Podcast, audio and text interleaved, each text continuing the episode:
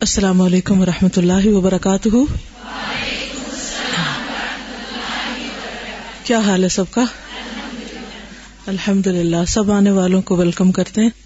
اللہ کرے کہ آپ کا یہ آنا اور یہاں بیٹھنا اور سیکھنا اور ایک دوسرے سے فائدہ اٹھانا اور دوسرے کو فائدہ پہنچانا، یہ سب اللہ کی خاطر ہو اور اللہ تعالیٰ اس کو قبول فرمائے۔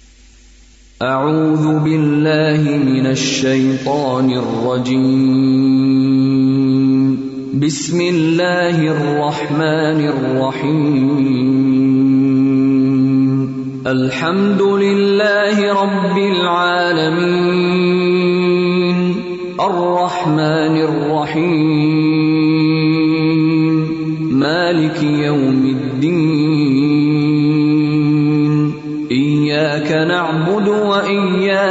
نستعين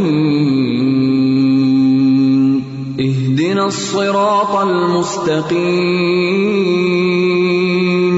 صراط الذين أنعمت عليهم غير المغضوب عليهم ولا الضالين.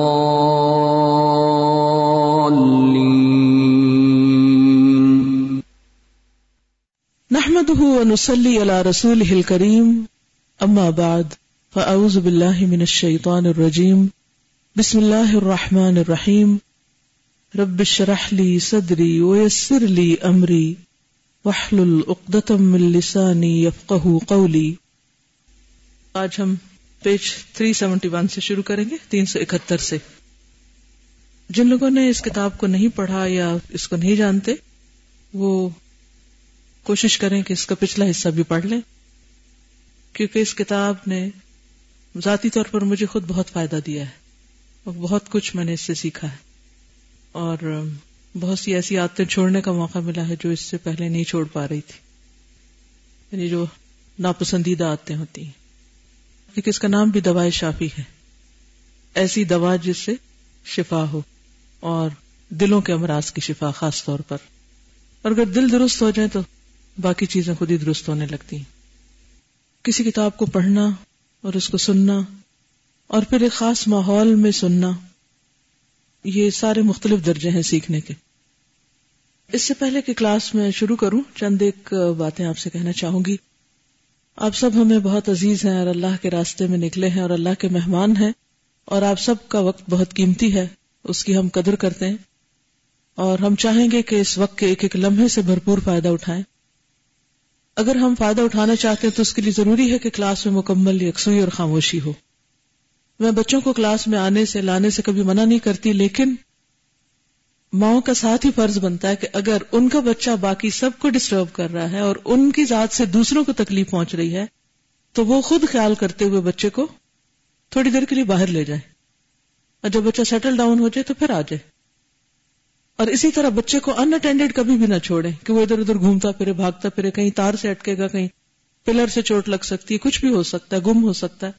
تو اس لیے ہر ماں کا یہ بنیادی فرض ہے کہ وہ اپنے بچے کی نگرانی کرے اور اس کے اعمال کا جائزہ لے کہ وہ کیا کر رہا ہے، ٹھیک ہے؟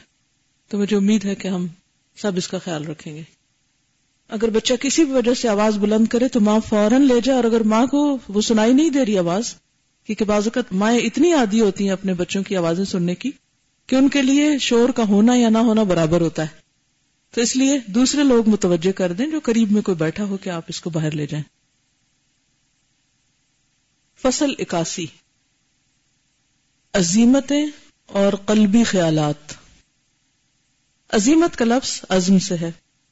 ارادے، نیتیں۔ قلبی خیالات یعنی دل میں جو خیالات اٹھتے ہیں اور خیالات کا منبع اور مرکز سر چشمہ ہے ہی دل۔ خطرات۔ اردو میں تو خطرے کی جمع اور خطرہ ہم کہتے ہیں ڈینجر کو، لیکن عربی زبان میں خطرہ کا مطلب ہوتا ہے خیال کا گزرنا، خیال آنا۔ تو خطرات یعنی قلبی خیالات، دل کے خیالات۔ قلبی خیالات کا معاملہ بڑا ہی سخت اور نازک ہے۔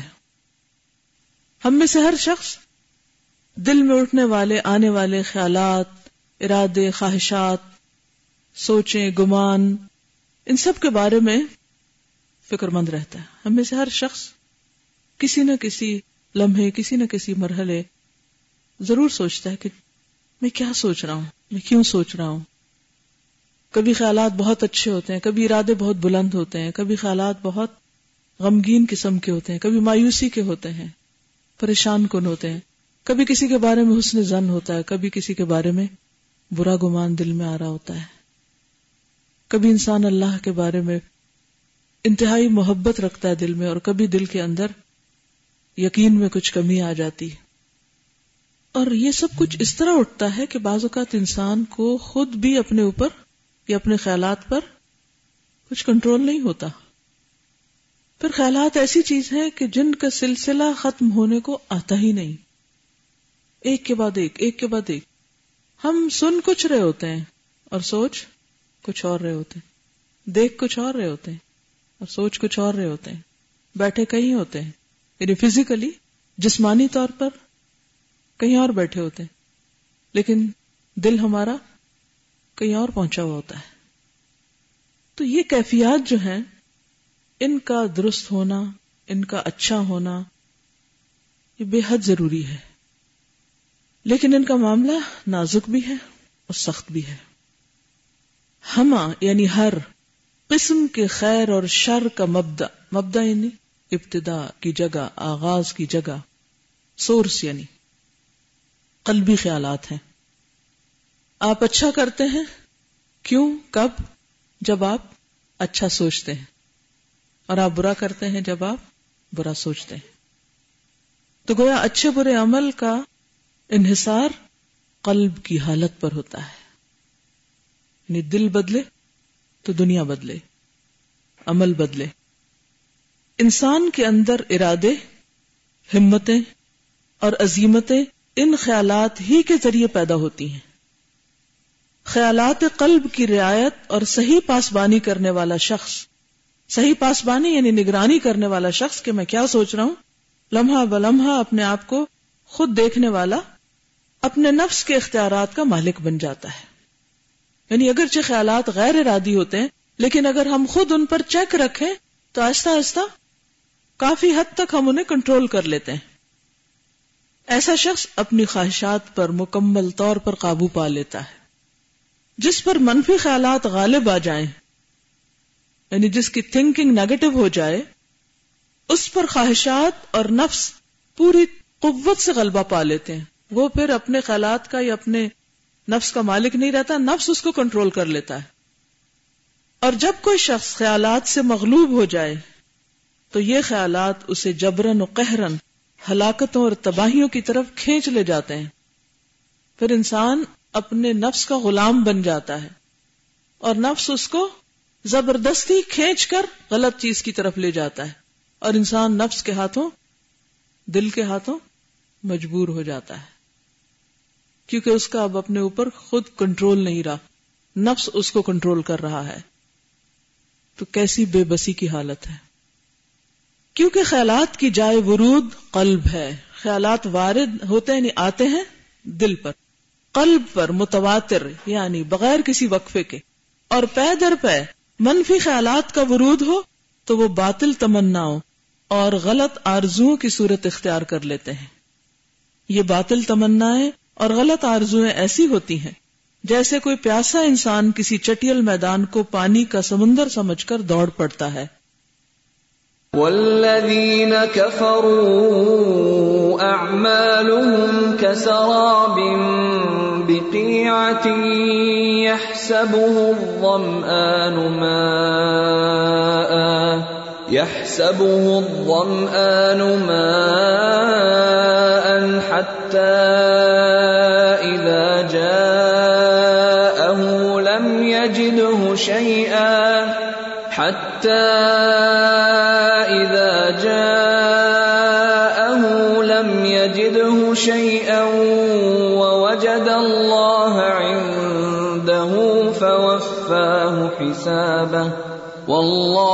والله سريع الحساب.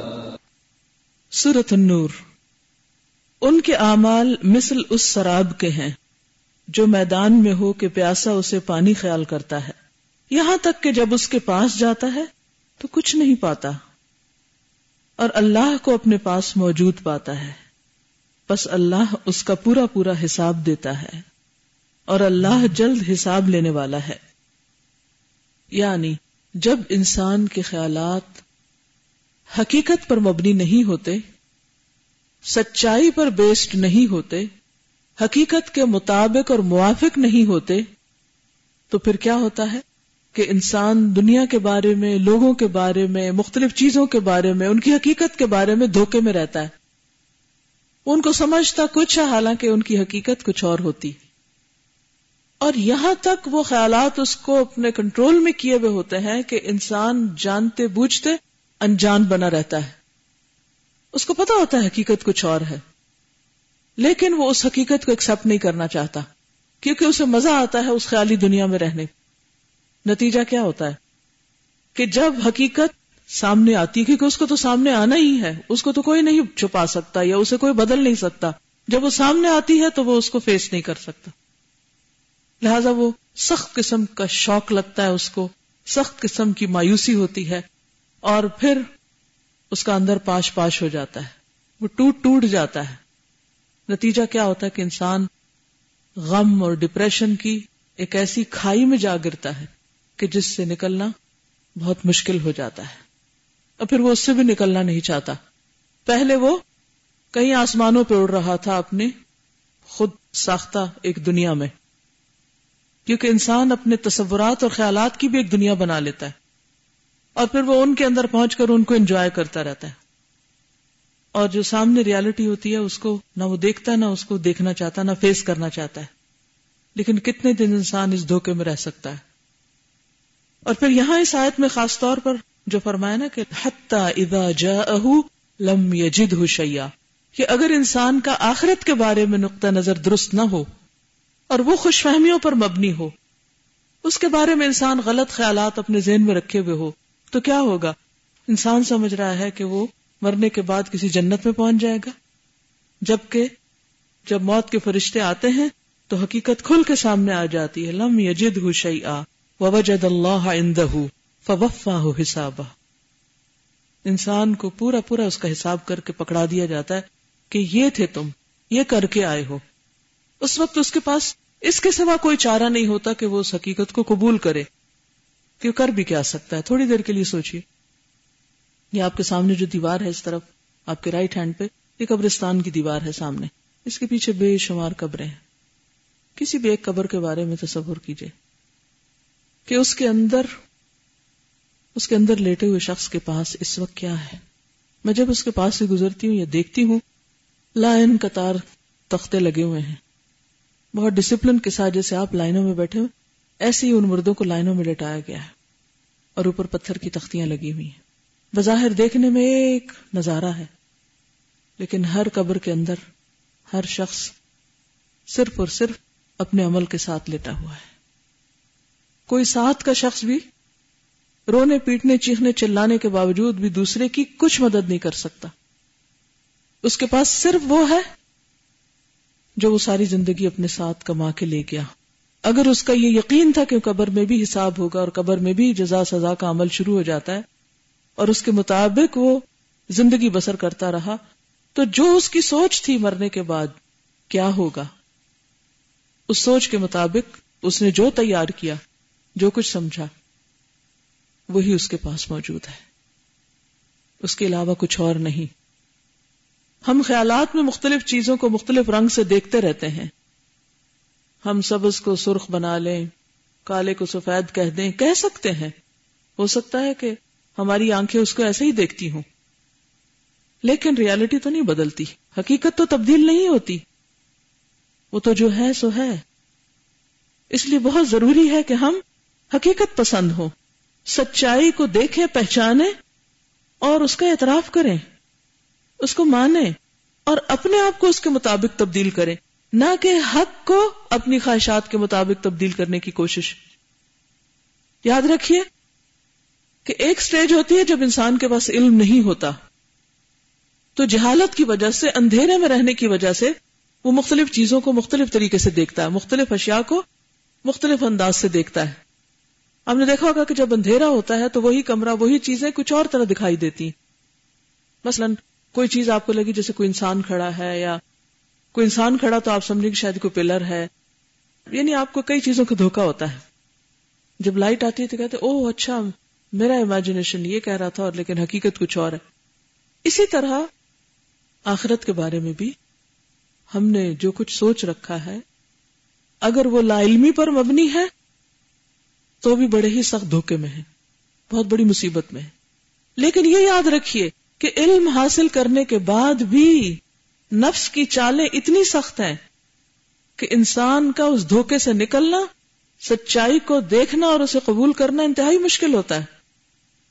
پھر بھی وہ نہیں دیکھ پاتا۔ بنی اسرائیل کے علماء کو کیا ہوا تھا؟ انہوں نے کیا ٹرک کیے؟ انہوں نے کیا چال بازی کی؟ انہوں نے کس طرح اپنے آپ کو دھوکا دیا؟ خود کو بدل کر؟ نہیں، کتاب اللہ کو بدلنے کی کوشش کی۔ یہ نفس کی چالیں اتنی سخت ہوتی ہیں کہ انسان پڑھ لکھ کر بھی خود کو بدلنے کی بجائے اللہ کی کتاب کو بدلنے کی کوشش کرتا ہے تاکہ وہ اس کی خواہش کے مطابق ڈھل جائے اور پھر خود کو دھوکا دیتا ہے اور لوگوں کو بھی دھوکا دیتا ہے کہ میں بڑا دیندار ہوں، بڑا نیک ہوں۔ حالانکہ حقیقت اس کے بالکل برعکس ہوتی ہے۔ ایسے لوگوں کی تو دوہری پکڑ ہے۔ ہم سب قرآن پڑھ چکے ہیں اور پڑھنے کے بعد ہم سمجھتے ہیں کہ ہم بڑے نیک بن چکے ہیں اور ہم دوسرے لوگوں سے بہت اچھے ہو چکے ہیں اور اب تو جنت ہمارے لکھ دی گئی حالانکہ حقیقت یہ نہیں ہے۔ پڑھنے کے باوجود بھی انسان کا تصور، خیالات، سوچیں، نفس کی چالیں چیزوں کو کچھ سے کچھ بنا کے دکھاتی ہیں۔ اور اس طرح انسان پھر حقیقت سے دور رہتا ہے۔ تو انسان کا فائدہ اور بھلائی اسی میں ہے کہ وہ سچائی کو قبول کر لے اور سچائی کو سچائی کے طور پر لے۔ وہ آدمی نہایت ہی دو ہمت یعنی کم ہمت اور ذلیل النفس ہے، جو حقائق کے مقابلے میں غلط تمناؤں اور جھوٹی آرزوؤں پر قناعت کر بیٹھے اور اپنی تمناؤں اور آرزوؤں سے اپنے آپ کو مزین اور آراستہ کر لے۔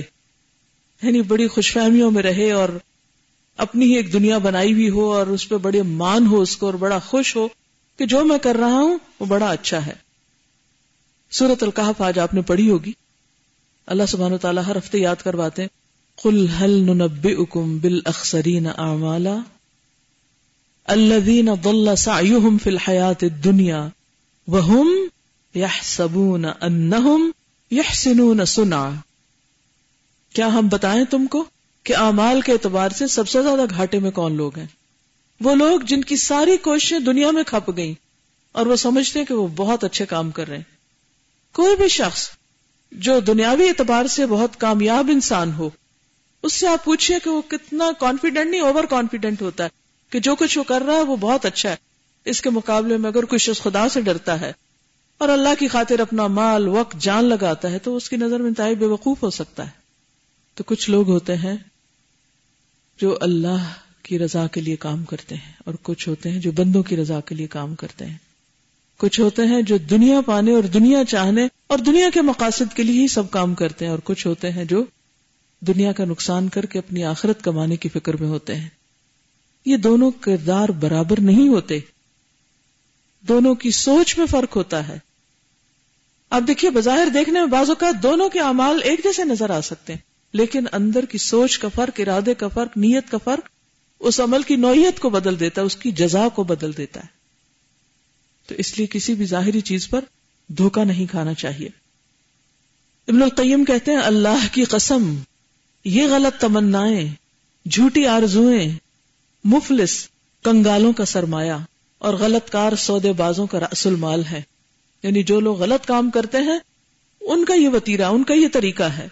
یہ تمنا اور آرزویں ان ناکارہ انسانوں کی طاقت ہیں جو صرف خیالات کی دنیا میں بستے اور حقائق کی غلط امیدیں باندھتے ہیں۔ یعنی انہوں نے اپنے خیالات کی ایک دنیا بنائی ہوئی، اسی پہ خوش ہیں اور حقیقت کے بارے میں غلط امیدیں رکھے ہوئے ہیں۔ کسی شاعر نے کیا اچھا کہا ہے؟ امانی من سعدا روا ان الزمئی سقتنا بہا سعدا الزم ان بردا۔ سودا نے جس کی محبوبہ ہے۔ سودا سے میری تمنا پیاسے کی سرابی تھی۔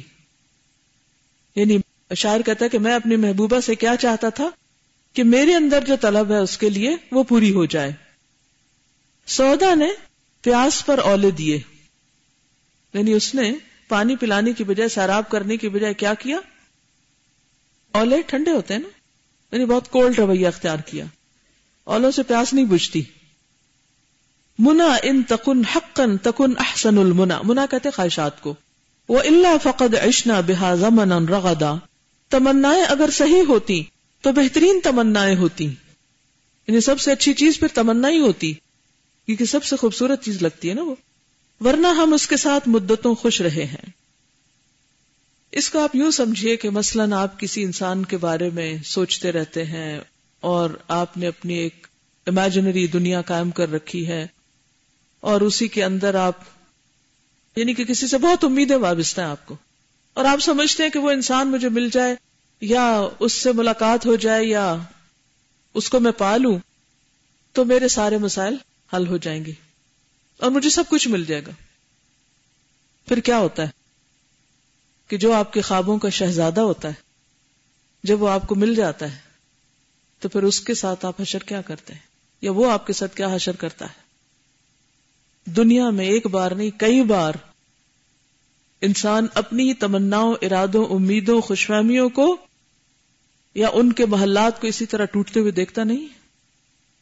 کہ جس چیز سے کوئی بھی چیز ہو، مثلا کھانے میں آپ کو کسی چیز کا بہت شوق ہے، پہننے میں شوق ہے، کسی جگہ جانے کا شوق ہے، کسی بھی طرح کا، اس کے بارے میں جو آپ کا تصور ہے، ضروری نہیں کہ وہ تصور ویسا ہی ہو۔ پھر کیا ہوتا ہے؟ آپ آپ جس چیز کی تمنا رکھتے ہیں، جب اس تک پہنچ جاتے ہیں، تو وہ کیا ثابت ہوتی ہے؟ جیسے سراب۔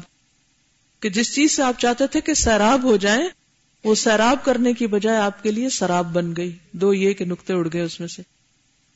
اور آپ سیراب نہ ہو سکے۔ پھر آپ کیا کرتے ہیں؟ واپس اپنی، اسی خیالی دنیا میں لوٹ کر اسی میں انجوائے کرنا چاہتے ہیں۔ تو کہتے ہیں تمنائیں اگر صحیح ہوتی تو بہترین تمنائیں ہوتی، ورنہ ہم اس کے ساتھ مدتوں خوش رہے ہیں یعنی اپنی خیالی دنیا میں سودا کے ساتھ بڑے خوش رہے۔ اور اس کی چاہت ہمارے دل میں بہت رہی اور اس سے بڑی امیدیں رہی لیکن جب اس سے ملاقات ہوئی تو اولے قسمت میں آئے، یا اولے ہمارے حصے میں آئے۔ خیالات تو کیا ہے انویزیبل چیز ہے نا، وہ ایک محسوسات ہیں، جیسا آپ محسوس کریں۔ یعنی خیالات بازو کا اتنی اسٹرانگ چیز ہو جاتے ہیں کہ اگر آپ سخت گرمی میں بھی یہ سوچنا شروع کر دینا نہیں، میں تو ٹھنڈک میں بیٹھی ہوں، تو آپ کو ویسے ہی فیل ہونے لگے گا۔ یعنی آپ کا جسم بھی بازو کا آپ کے خیالات کے تابع ہو جاتا ہے۔ رونگٹے کھڑے ہو جاتے ہیں، خوشی کے اثرات آپ کے چہرے پہ آ جاتے ہیں اور بہت سی کیفیات بدلتی ہیں۔ دل زور زور سے جھڑکنے لگتا ہے۔ پورا سسٹم جو ہے وہ آپ کے ایموشنز کے تحت یعنی اس کے اندر آ جاتا ہے۔ سمجھانا کیا چاہتے ہیں اس شعر سے؟ کہ خیالات خیالات ہوتے ہیں۔ ان کی کوئی حقیقت نہیں ہوتی۔ حقیقت اس سے بہت مختلف چیز ہے۔ خیالات آتے رہتے ہیں اور انسان خیالی دنیا میں رہتا ہے اور انسان اپنے خیالات کو انجوائے کرتا رہتا ہے۔ لیکن ریالٹی جو ہے وہ اولوں کی طرح، اولے بھی پتھر کی قسم کے ہوتے ہیں نا۔ وہ پتھروں کی طرح ہوتے ہیں، پڑھتے ہیں تو انسان کو سمجھ آتی ہے کہ آٹے دال کا بھاؤ کیا ہے؟ حقیقت کیا ہے؟ تو یہ دو بالکل متضاد چیزیں ہیں۔ ایک ہے سوچوں کی دنیا اور ایک ہے حقیقت کی دنیا۔ ہم کس دنیا میں رہتے ہیں؟ کس پر خوش ہیں؟ اور پھر کتنا اپنے آپ کو دھوکا دیتے ہیں کہ جب ریالٹی کو فیس نہیں کر سکتے، پھر واپس اپنے خوابوں میں جا کر خوابوں ہی کو انجوائے کرنا چاہتے ہیں۔ بازو کا آپ نے دیکھا ہوگا کہ آپ خواب دیکھ رہے ہیں اور کوئی آپ کو جگاتا تو آپ کیا چاہتے ہیں؟ اس وقت جاگنا چاہتے ہیں؟ نہیں نہیں۔ چاہے اس وقت تو آپ کو کہ یہ بڑے سے بڑا کوئی انعام ہے، کوئی چیز ہے تمہاری پسند کی، تو آپ کہتے ہیں، نہیں نہیں، مجھے سونے دو، مجھے خواب مکمل کرنے دو۔ حالانکہ پتا ہوتا خواب ہے۔ تو آخرت کے بارے میں، اللہ کے بارے میں، دین کے بارے میں، اپنے انجام کے بارے میں، خود اس دنیا کی حقیقت کے بارے میں ہم خیالی اور خوابوں کی دنیا میں رہنا پسند کرتے ہیں۔ یہ غلط تمنائیں اور آرزویں انسان کے حق میں جس قدر مضر ہیں، نقصان دہ ہیں دوسری کوئی چیز اس قدر مضر نہیں۔ ان کی پیداوار محض اجز و کسل یعنی سستی، بے ہمتی اور کاہلی سے ہوتی ہے۔ پھر اس سے ہما قسم کی کوتاہیاں پیدا ہوتی ہیں۔ یعنی سستی سے آغاز ہوتا ہے اور پھر وہ اور کوتاہیوں کو ایک کے بعد ایک چیز ڈیلے ہو رہی ہے ایک کے بعد ایک کام پینڈنگ میں جا رہا، ایک کے بعد ایک چیز پیچھے چلی جا رہی۔ تو سب کچھ ضائع ہو جاتا ہے۔ اور سوائے حسرتوں اور ندامتوں کے اس سے کچھ حاصل نہیں ہوتا۔ بلکہ یہ سمجھ لیجیے کہ یہ ہرما نصیبیاں ہرما یعنی محروم نصیبیاں، نصیب قسمت۔ اس کی قسمت میں مقدر ہو چکی ہیں، لکھی جا چکی ہیں۔ جس آدمی کی زندگی صرف تمنا اور آرزو سے وابستہ ہے، حقیقت تک کبھی اسے رسائی نہیں ہوتی۔ ایسا آدمی کبھی حقیقت کا کوئی عکس اور صورت دیکھ پاتا ہے تو اسے بہت بڑی چیز سمجھ لیتا ہے۔ اس کی طرف والہانہ دوڑتا ہے اور اس سے مانکا کرتا ہے۔ یعنی جیسے سایہ ہوتا ہے نا، تو سایہ انسان ہی کا ہوتا ہے۔ لیکن اگر کوئی سائے کے پیچھے دوڑنا شروع کر دے تو سایہ کبھی بھی ہاتھ نہیں آتا۔ اس خیالی، وہمی اور فکری صورت کے پا لینے پر کہ جس سے اسے کوئی فائدہ نہیں قناط کر لیتا ہے۔ اس کی مثال بہن ہی ایسی ہے، جیسے ایک بھوکا، پیاسا آدمی اپنے وہم اور خیال میں کھانے پینے کی صورت پا لیتا ہے اور اسی پر کنات کر لیتا ہے۔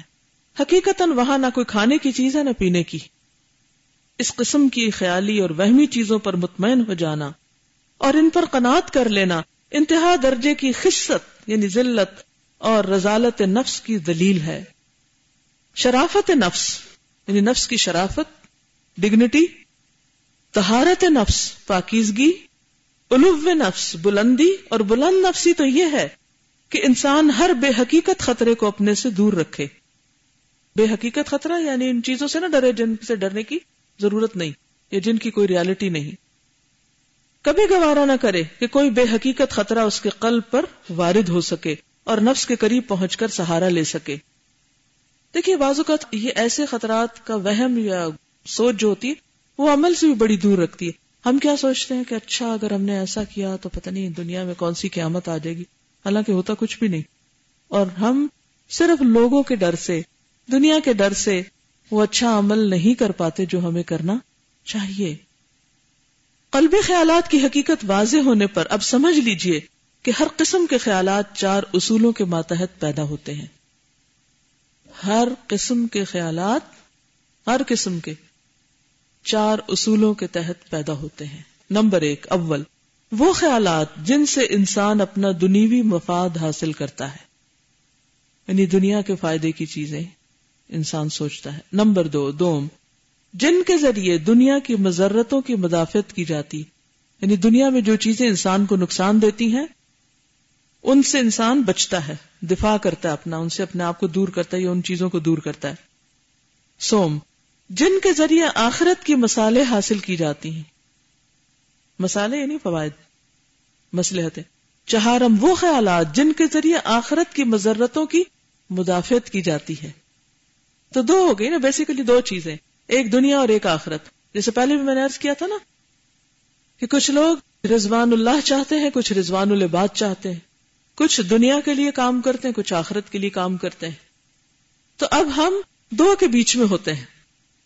بعض اوقات ہم کام کر رہے ہوتے ہیں دنیا کے فائدے کے لیے اور دنیا کے نقصان سے بچنے کے لیے۔ اور بعض اوقات ہماری پرائرٹی کیا ہوتی ہے؟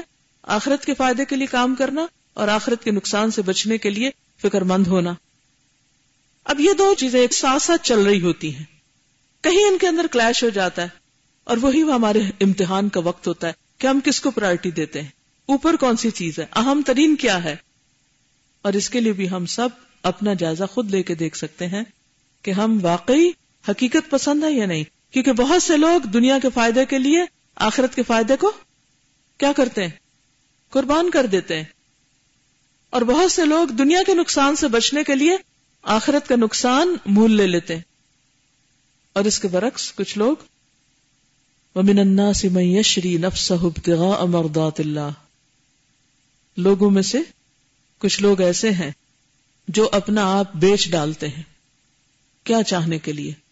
ابتغاء مرضات اللہ واللہ روح بالعباد۔ ایسے بندوں کے لیے اللہ بھی بڑا شفقت کرنے والا ہے۔ اس کے برعکس کچھ اور لوگ کیا کرتے ہیں؟ وہ اپنا آپ کس کے لیے بیچ ڈالتے ہیں؟ دنیا کے فائدے حاصل کرنے کے لیے۔ نہ انہیں کھانے کی ہوش، نہ پینے کی، نہ سونے کی، نہ آرام کی، کسی چیز کی نہیں۔ کس چیز کا فائدہ یا نقصان ان کو اکسائے ہوئے کام کرنے پر، محنت کرنے پر؟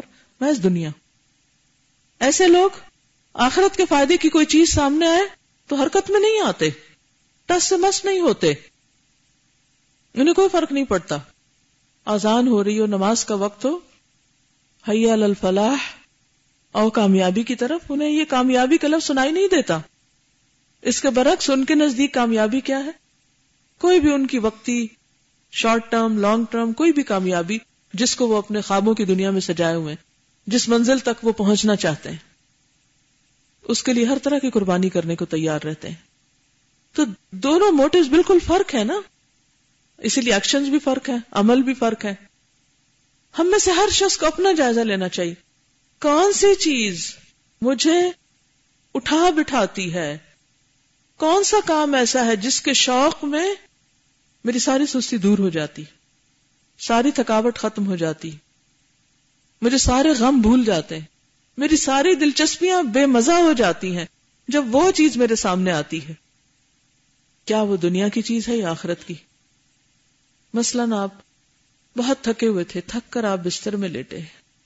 اتنے میں اچانک آپ کے دروازے پہ دستک ہوئی۔ آپ نے پتا نہیں کون ہے، میں تو سونے لگی۔ کوئی اور دیکھ لے۔ کوئی اور جاتا ہے دروازے پہ اور دیکھتا ہے کہ اچھا کوئی بہت ہی عزیز دوست کھڑا ہے۔ تو کیا ہوگا آپ کی تھکاوٹ کا؟ دور ہو جائے گی۔ یاد رہے گی؟ نہیں یاد رہے گی۔ کیوں؟ جی؟ دلچسپی آپ کا دل، آپ کی جو سوچ، آپ کی محبت، آپ کی ہر چیز پہ غالب آ گئی۔ سوال میرا صرف اتنا ہے، ہم میں سے ہر شخص اپنے لیے سوچے، اپنے بارے میں۔ دوسروں کو بھول جائیں کہ کون کیا کرتا ہے اس وقت۔ اپنے بارے میں سوچیں، وہ کون سی چیز ہے؟ وہ چیز یا انسان، وہ کام، وہ کیا چیز ہے جو مجھے اٹھا بٹھاتی جس کے ملنے کے بعد میرے لیے کوئی غم غم نہیں رہتا۔ کوئی فکر فکر نہیں رہتی۔ کوئی تھکاوٹ تھکاوٹ نہیں رہتی۔ اگر وہ آخرت کی ہے، وہ کل کا فائدہ ہے۔ تو خوش قسمت ہے آپ کہ آپ کو اللہ نے بہت بڑی دولت اور نعمت سے نوازا ہے۔ لیکن اگر وہ صرف دنیا کی ہے، تو خسارے میں ہے۔ اس سینٹر آف لائف کو، اس مرکز محبت کو تبدیل کرنا ہوگا۔ اور یہی ہم سب کا امتحان ہے۔ یہی ہمارے لیے چیلنج ہے۔